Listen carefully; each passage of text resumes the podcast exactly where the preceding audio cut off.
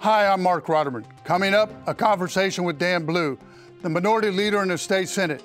And later, the panel weighs in on Speaker Pelosi's plan for election reform. Next. Major funding for Front Row is provided by Robert L. Luddy. Additional funding provided by Funding for the lightning round provided by NC Realtors, State Employees Association of North Carolina, Reifenberg Construction, Stephen Gleason, and Jane and Van Hipp. A complete list of funders can be found at pbsnc.org slash front row. It's Front Row with host Marc Rotterman. Welcome back to Front Row, Senator Blue. Thank you. Glad to be back with you. Thanks for having me, Mark. Really good to see you again. Why don't we begin with the pandemic, North Carolina's response, and what we need to do to get more shots in the arms of North Carolinians? Great topic, uh, Mark. Uh, as of yesterday, uh, uh North Carolina uh, providers had administered 99.8% of all the vaccines that we have received from uh, the federal government. And so the first issue is we got to get more vaccine. Uh, we got to get more vaccine so that all of these lines that are forming all over the state uh, aren't as long. We have the people in the state uh, who are overwhelmingly willing uh, to receive the vaccination. Uh, we just got to get the product so that then we can get it out to get it in people's arms. Uh, it took a while to get it started, but I think uh, we're on a good road now. Got more people uh, involved in it, the volunteers and, uh, and the medical professionals. So we just need more product. And as you know, earlier this week, uh, uh, President Biden indicated that he was increasing each state supply by 16%. And they were definitely doing that over a three week period so that as you plan for it, you know that you're going to get the product and you don't frustrate people who are in line and then you tell them that they can't get vaccinated. Do we need more vaccination uh, sites? Pharmacies, should they be getting the vaccine, be, be able to administer? What about primary care doctors? I think that once we uh, know that we're going to get a stated supply of vaccine, the more sites uh, where the vaccinations can be administered, the better off we are. Uh, I talked to many doctors who don't have the refrigeration facilities or the backup facilities in case the power goes off. But with the new vaccines coming online, I think uh, the Johnson and Johnson, uh, which is uh, reported on just this week, uh, won't require the refrigeration, the deep refrigeration. So there'll be a variety of different places that you can now do vaccination. But once we get the product, everywhere that's qualified to administer vaccines, as we do with the flu and other vaccinations, we ought to make them eligible and let them do it. No better place than in a doctor's office. He has your record, or his his, his assistant, uh, or her assistant, and so, yes, we ought to get it in as many places as we can. The mass vaccinations, the, the health department vaccinations, the medical uh, uh, uh, organizations, and certainly the doctor's offices and pharmacies. I want to change gears a little bit, stay on COVID, but talk about the federal money that came down for COVID relief. How should it be allocated in North Carolina? Uh, the new money, as opposed to how we did it the last time, uh, and I think that the system that we used the last time was a as close to perfect as you're going to get. We really looked at the most pressing and urgent needs in the state. Uh, one of those I would say right now is to figure out how we can get again uh, more folk vaccinated so we can get our kids back to school. Uh, that would be my the focus. Whatever we can do to get the schools reopened, uh, because that's what's going to help us get the economy going again. Uh, but again, that gets back to the question of having the product to get as many people vaccinated as soon as possible. Let me ask you, have the lockdowns worked or have they been counterproductive in your view? And the it's in, uh, in school transmissions are very low. Should the kids be back at school now? And what's the downside if they're not? Well, uh, certainly, the, the, the, downside of the kids not being in school for almost a year is that we got to take extraordinary efforts uh, to help them make up for the time that they missed. That might mean uh, longer school years, it might mean summer schools, uh, it might mean longer days. But we really need to get this information to these these kids so that they can then perform grade appropriate. Uh, so I think that we really have to work hard to get the students back in school. Uh, but one of the things we got to have the people who are teaching them and their instructors, as well as the other uh, school assistance personnel. Uh, and if they feel unsafe, they're simply not going. Uh, the local school districts can get a sense of that and a feel of how quickly they ought to open physically and stuff because they know uh, their teachers, they know their school personnel, uh, and all of the others associated with it. Uh, but, but, even in addition to that, uh, I think that we got to get the kids back in school once we can do it safely and responsibly. Should, according to the will be coming from the national level pretty soon. Should teachers be vaccinated before the kids come back to school? Uh, I would argue that the teachers ought to be vaccinated, or at least be vaccinated at the same time uh, that the frontline workers are being vaccinated, because you can't get more frontline uh, than a teacher in the classroom, uh, especially with young kids, their nose running and everything else. There's going to be closeness with them. Uh, and so the teachers, so that they got some self uh, confidence that they're safe, need to be vaccinated as early as possible again, it goes back to the availability of the product. And we really got to ramp up uh, the production of it. Uh, the action by President Biden to say that we're going to get 200 million more doses in the short run, I think is positive. But we got to step up manufacturing to get more vaccine. I want to talk about the General Assembly a little bit in the process. Are we going to have a budget deal this year that the governor can sign? You bet. You, you, you bet your life on it. We're going to have a budget this time, and I think that the governor will participate more in some of the aspects of it. I have no doubt at all that uh, we will be able to uh, uh, negotiate wherever the bumpy spots are in a budget, and uh, at the end of uh, uh, the year, that is the fiscal year, by July 1 or early thereafter, we will have a budget. Well, let me let me ask you: Are you talking with Senator Berger, Tim Moore, and your colleagues on the House, and is the governor participating in those conversations, sir?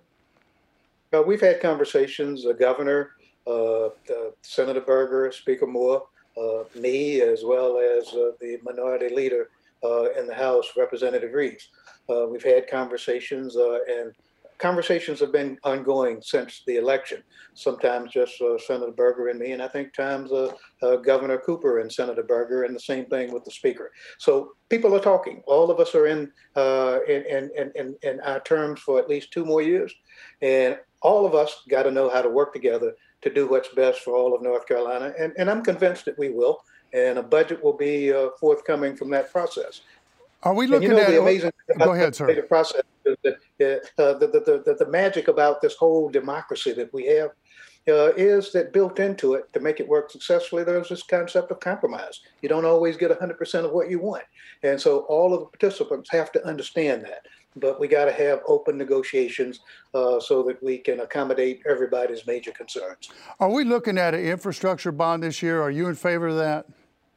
I'm very much in favor of it. There's no better time to do it than now. If you look at the pressing needs across the state, if we do one involving community colleges, universities, public schools, uh, and infrastructure for water and sewer across the state, I think uh, we'll get money cheaper than uh, we can get it at any other time, and we'll have the state poised to take off once this pandemic is behind us. Thirdly, it will provide uh, economic activity and employment for a lot of our people. When will we deal with redistricting? Redistricting is it based on when we get the census uh, straightened out? Totally dependent on when the census comes. Uh, and I think that that's going to be uh, later rather than sooner. Uh, so it may be over into the summer before we actually know what the census numbers are. And it could be uh, late summer, early fall before we can uh, really get seriously into uh, the redistricting discussion. But when we get there, it's got to be an open process so citizens can participate. Are we looking at picking up at least one congressional seat, sir? Uh, should be based on the preliminary uh, uh, census data. Uh, North Carolina ought to be assured an additional uh, congressional seat, uh, taking us to uh, uh, uh, 15, 14 congressional seats. and so I think that we can almost bet that we will get one. Let me ask you this. Any final thoughts? We've got a roll in about 30 seconds, sir. yeah, Mark, we got a lot of work to do. This has been a very trying time for the state. Uh, we got uh, money in the Treasury, some of it as a result of not having a budget the last time. Uh, but we really got to put in place programs to help our small businesses uh, recover. They have been totally knocked down in this pandemic, uh, we got to make sure that we put in place things that can get our kids back in school. Uh, and those are the two primary factors we'll be dealing with. And, you know, we also got to make sure that we uh, have processes that allow us to get the vaccination as soon as possible. Some pressing things, we got the resources to do it. We ought to do it early as we get this session going. Sir, thanks for being with us again today. Let's catch up soon. I look forward to it, Mark. Thank you again for having me. Okay, joining me now, Mitch Kokai with Carolina Journal, communications consultant Donna King, and political analyst Joe Stewart. Mitch, why don't we begin with Speaker Pelosi's plan for election reform, my friend? You're talking about a, a, bill called the For the People Act of 2021. It's H.R. 1, so one of the very first pieces of legislation on the table in the U.S. House of Representatives. A nearly 800 page bill, and the main sponsor is Democratic Representative John Sarbanes of Maryland. Now, supporters say that this is a bill that would expand voting rights and strengthen the ethics rules for elected officials and weaken the role of money in politics. Among the key provisions are some national national standards for the way that elections would be conducted, including 15 days of early voting across the country, same day voter registration across the country. People who support this say that this is going to be a good way to make sure elections are streamlined and that things work well across the country. Critics are saying, no, this is a Democratic Party power grab, and it's uh, the Democratic Party trying to federalize and micromanage elections in a way that the Constitution does not support. They say it interferes with the state's important roles for making sure that the voter rolls are accurate, and it also uh, reverses the decentralization of the election process that the founders thought was so important to preserving our liberty and freedom. This is a piece of legislation that has made it through the House before but died in the Senate. I suspect that we might see a similar uh, arrangement this time around. Joe, does this nationalize the elections? And where's the accountability? Yeah, part of the challenge with any federal legislation that comes out regarding elections is, as Mitch noted, it eclipses what has been the historic role states play in organizing the electoral process based on the culture, geography, the temperament of their particular state. The, the, challenge is we've gone through a cycle now where there have been a lot of allegations about irregularity in the election. We, we do all agree that we should have confidence that our system is fair and that voters have the ability to cast a ballot and have confidence that it's being calculated and tabulated accurately. Now, whether or not there needs to be broader federal legislation or not, we probably do need to make some investments in the systems of, of elections just to make sure voters have that penultimate sense of confidence that everything's being run smoothly and fairly to select our leaders. Donna, this does call for universal mail-in ballots. I don't see how that can be accountable for, uh, for the voters, for the system. I think that's one of the problems that they're running into is that there is a real erosion of public trust in the election system uh, this year. This piece of legislation does say that Congress has the ultimate supervisory power over federal elections, and that is centralizing power under whatever party controls Congress. And I think that that is going to really not help in that public trust issue because it does uh, create na- nationwide mail-in ballot under the control of Congress. Uh, even this campaign finance piece, which creates a matching matching fund for people, that's controlled uh, by whomever is is running that matching system and approving who gets it and who doesn't. And those people are hired by whoever's controlling Congress. So that centralizing of power, while it seems to streamline the process, make it uh, more uniform across the country, I'm afraid it's really not going to do much to reinstate our public trust in the system. Mitch, is this an overreach by Speaker Pelosi? Now, they, they do have the Senate now, so I do think there may be a prospect for this to move forward. Yeah, it possibly could. Uh, certainly, if the filibuster goes away, it would make it a lot more easy since uh, you have 51 50 with uh, Vice President Harris being able to cast a tie breaking vote. But it could be, be, an overreach. It's certainly something that's already passed the House, so it didn't necessarily hurt Nancy Pelosi the last time she tried it. Uh, since it didn't then, I'm not surprised she's trying it again. One of the sad points, though, here is that because of the, the controversies over the last elections, people have thought that the, the elections perhaps have been rigged. If you have a national only election controlled by Congress, it would make that prospect much more likely. Okay, we got to move on. Joe, let's talk politics. Is the GOP having a meltdown? Are they having an identity crisis? Some pundits think so.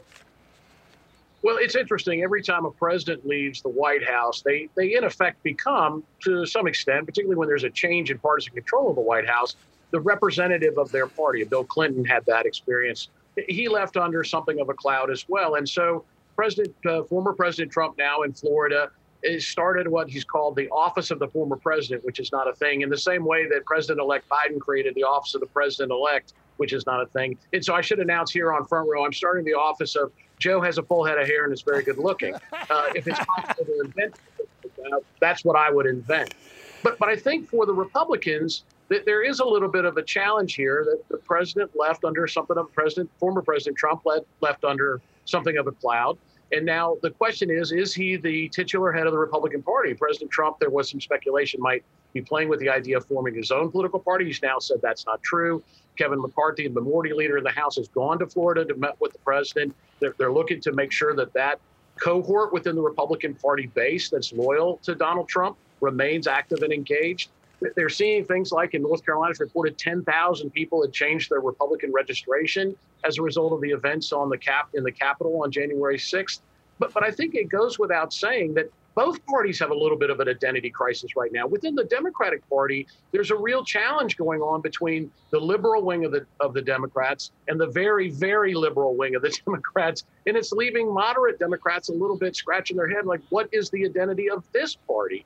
So we'll have to see what role President former President Trump plays in American politics going forward. My bet is he will be an active and very outspoken force in our politics going forward. Great points. Donna, he does have, Trump has an 87% approval rating among Republicans that voted for him before, and it looks to me like he's already starting to endorse. He endorsed the uh, chairwoman in Arizona. She won a GOP chairman, and he's getting involved in Republican primaries. Absolutely, he's already flexing some political muscle as a, as a former president, and I think that Republicans who are currently in office would be well served to really pay attention to that 74 million uh, people in their party that actually voted for him, not try and brush it under the rug.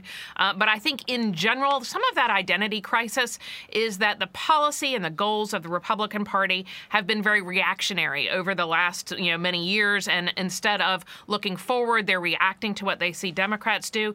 Uh, if you remember back with the contract with America, it was very clear uh, 10 goals, very positive, move, for, moving forward, and they won. And I think that that's what they really need to do is create a vision for what they say they want this country to look like and really sell that vision and uh, make it a positive step forward for voters. Mitch, put this in context. One thing we do know, I don't think Trump's going quietly into the night. Yeah, he definitely is not. Uh, Joe has already referenced the office of the former president, which signals that he's going to continue to, to play a role. You also mentioned the fact that he seems to be in the endorsement game, and there are a lot of people thinking that President Trump is going to uh, be involved in some payback for people who didn't support him on things like the second impeachment, that he might be out there trying to uh, help primary some of these people who are in office, especially senators who seem to be against him. One of the key issues here is if the election of 2020 had been crystal clear that Joe Biden had won, Donald Trump had lost, then I think all Republicans, even if they continue to support Donald Trump, would say, what do we need to do differently? What are the things that we need to change to win next time around? There are so many people who think that he actually won that they aren't engaging in that self reflection, and that's going to hurt Republicans. Yet he only has a 40% approval rating among the general public in America. Yeah, that's and that's going to be something that Republicans need to deal with. Just how much do they want to be tied to President Trump? He is very popular among Republicans, among unaffiliated and Democrats, much less so. Okay, let's go to the most underreported story of the week, Mitch. Well, this is something that should be of concern to parents uh, who have kids in the public schools, and that is that there is a dispute on the State Board of Education about the future of social studies standards in North Carolina's public schools. Uh, there have been some suggested changes, and the supporters of them are saying that they are designed to ensure that students are hearing from more voices about American history and the culture, and uh, especially trying to get more marginalized voices. That's how it's being promoted. The critics, though, are saying that these standards are being rewritten to put in a political agenda, one that is anti anti American. And one person who's been very vocal in criticizing these standards is one of the newest members of the Board of Education because of his job, the Lieutenant Governor, Mark Robinson. He says, look, these, these standards are bad. They seem to be anti American. They're telling people to view our country in a negative way. Okay. And so this is something that's going to be de- uh, dealt with. There should be a vote on this perhaps in February. Donna, underreported, please. Uh, underreported this week the number of deaths in nursing homes in New York due to COVID. A report came out from the Attorney General of New York this week that said that deaths in nursing homes, uh, overall deaths due to COVID, uh, may be under may have been underreported by as much as half, and that's a that's a big deal because you remember uh, Governor Cuomo wrote a book and won an Emmy over how his he handled the pandemic. So now, if we find out that you know perhaps even double the number of people in the Greatest Generation died uh, during that pandemic. Remember, they were on the pointy end. It was happening there first. So uh, that learning curve, well intentioned or not, may end up being a cautionary tale for history. Little factoid he wrote a book on how he handled the pandemic, and he also got an Emmy for handling the mm-hmm. pandemic. Okay, underreported, please, Joe. Earlier this week, officials in Guilford County and the city of Greensboro had a press conference to lament the fact that it looked like they were going to receive fewer than the number of COVID 19 vaccines that had been promised them, stating that the super distribution center that was being formed in Mecklenburg County appeared to be getting dosages that were intended for that city in the triad, lamenting the fact that Greensboro and much of the triad feels like they are the redheaded stepchild in North Carolina, long sort of held on the short end of the stick. So maybe the new dynamic that's emerging, in addition to urban versus rural, is urban versus urbaner. Let me ask you, by and large, do you think that uh, uh, Mandy Cohen and the governor are getting good marks for the way they're handling the pandemic? You know, I think the polling shows, generally speaking, people are not un- entirely unsatisfied with the system. I think there are a lot of kinks to work out. This is a, a big undertaking, and they're trying to just sort of whack a mole in terms of what they have to do. And in figuring out where there are hotspots and where vaccines need to be. There's a little bit of on the job learning in this process, but I think generally speaking, people feel as though, at, at the very least, Governor Cooper and Secretary Cohen are trying their best to make sure we're on top of this. Okay, let's go to lightning round. Mitch, who's up and who's down this week? My who's up is the Chief Justice of the United States, John Roberts, who, of course, has taken heat from all sides of the political spectrum over the years. But I'm saying he's up this time because he actually read the Constitution, which says that the Chief Justice of the Supreme Court only deals with an impeachment case if the president is the person who is impeached. Donald Trump's no longer the president, so John Roberts is going to take part in the second impeachment trial. My who's down? Fundraisers for Republican candidates running for the U.S. Senate in 2022. 34 seats right now are up for grabs, 20 of them held by Republicans. So Republicans were already going to have to do a lot more work to help preserve their seats. And the four open seats, including one that just became open this week, are all Republicans. They're all in tough states North Carolina, Pennsylvania, Wisconsin, and now, as of this week, Ohio. Donna, who's up and who's down this week? Um, up is executive orders. We saw uh, newly elected President uh, Joe Biden sign. I think we're what 40 elect uh, 40 executive orders in the first and counting 10 days and counting. Uh, you know that's setting a record, of course, that number. But I, you know, you got to look at one reason he's probably doing it. This is a straight line between, uh, you know, his supporters, his base wanted to see immediate uh, about face from Donald Trump, and that's what he's giving him the prioritizing uh, climate policy, undoing immigration policy, undoing some of the economic policy. Uh, so whether he's actually going to be able to take that kind of flex that kind of muscle when it actually has to get through Congress, uh, that might be a different a different story because a lot of them were a little bit vague and some of them set goals that were already on track to be met. So some of them may be more symbolic than substance. Uh, my down parents and students, we're really seeing a boiling point. Parents and students are frustrated about not being in school. Uh, we're seeing down at the General Assembly, Senate leader Phil Berger has said they're working on some uh, some legislation okay. that may get those kids back in the classroom. Joe, who's up and who's down this week? Quickly, my friend. This Who's up? Toys, an increase over 16% the previous year in 2020. $25.1 billion in toys purchased as parents try to come up with something for kids to do. I guess they just didn't have a refrigerator box to give them, which is the universal toy that's interesting who's down. Anybody that tweets or uses social media is in a highly conspicuous corporate position. We continue to see people losing their jobs as a result of ill timed or poorly worded statements they make on social media. I think the cautionary tale going forward is be very careful about the things you say in social media if you want to keep your job. So, can Twitter be hazardous to your health? Well, it can certainly be hazardous to your occupation. Okay, headline next week, Mitch. Vote counting continues as Senate prepares for second Trump impeachment trial. Donna, headline next week. Students head back to the classroom, at least in a more hybrid in person remote system. Joe, headline next week. North Carolina General Assembly off to a fast start or North Carolina General Assembly off to a slow start. It'll definitely be one of those. what are the prospects, Joe, for a budget deal? I, I, agree with the minority leader. I, think there's a good prospect that we'll have a budget. It, it, appears because Governor Cooper's now in his second term cannot run for election again after this term. He's far more committed to getting the work done and figuring out the best way to compromise with Republican leaders in the General Assembly. Okay, we've got to roll. Great job, panel. That's it for us. Thanks for watching. We'll see you next week on Front Row. Have a great weekend. Major funding for Front Row is provided by Robert L. Luddy. Additional funding provided by.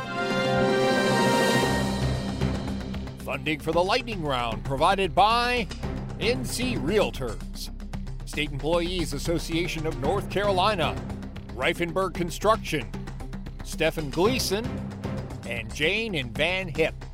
A complete list of funders can be found at pbsnc.org slash front row.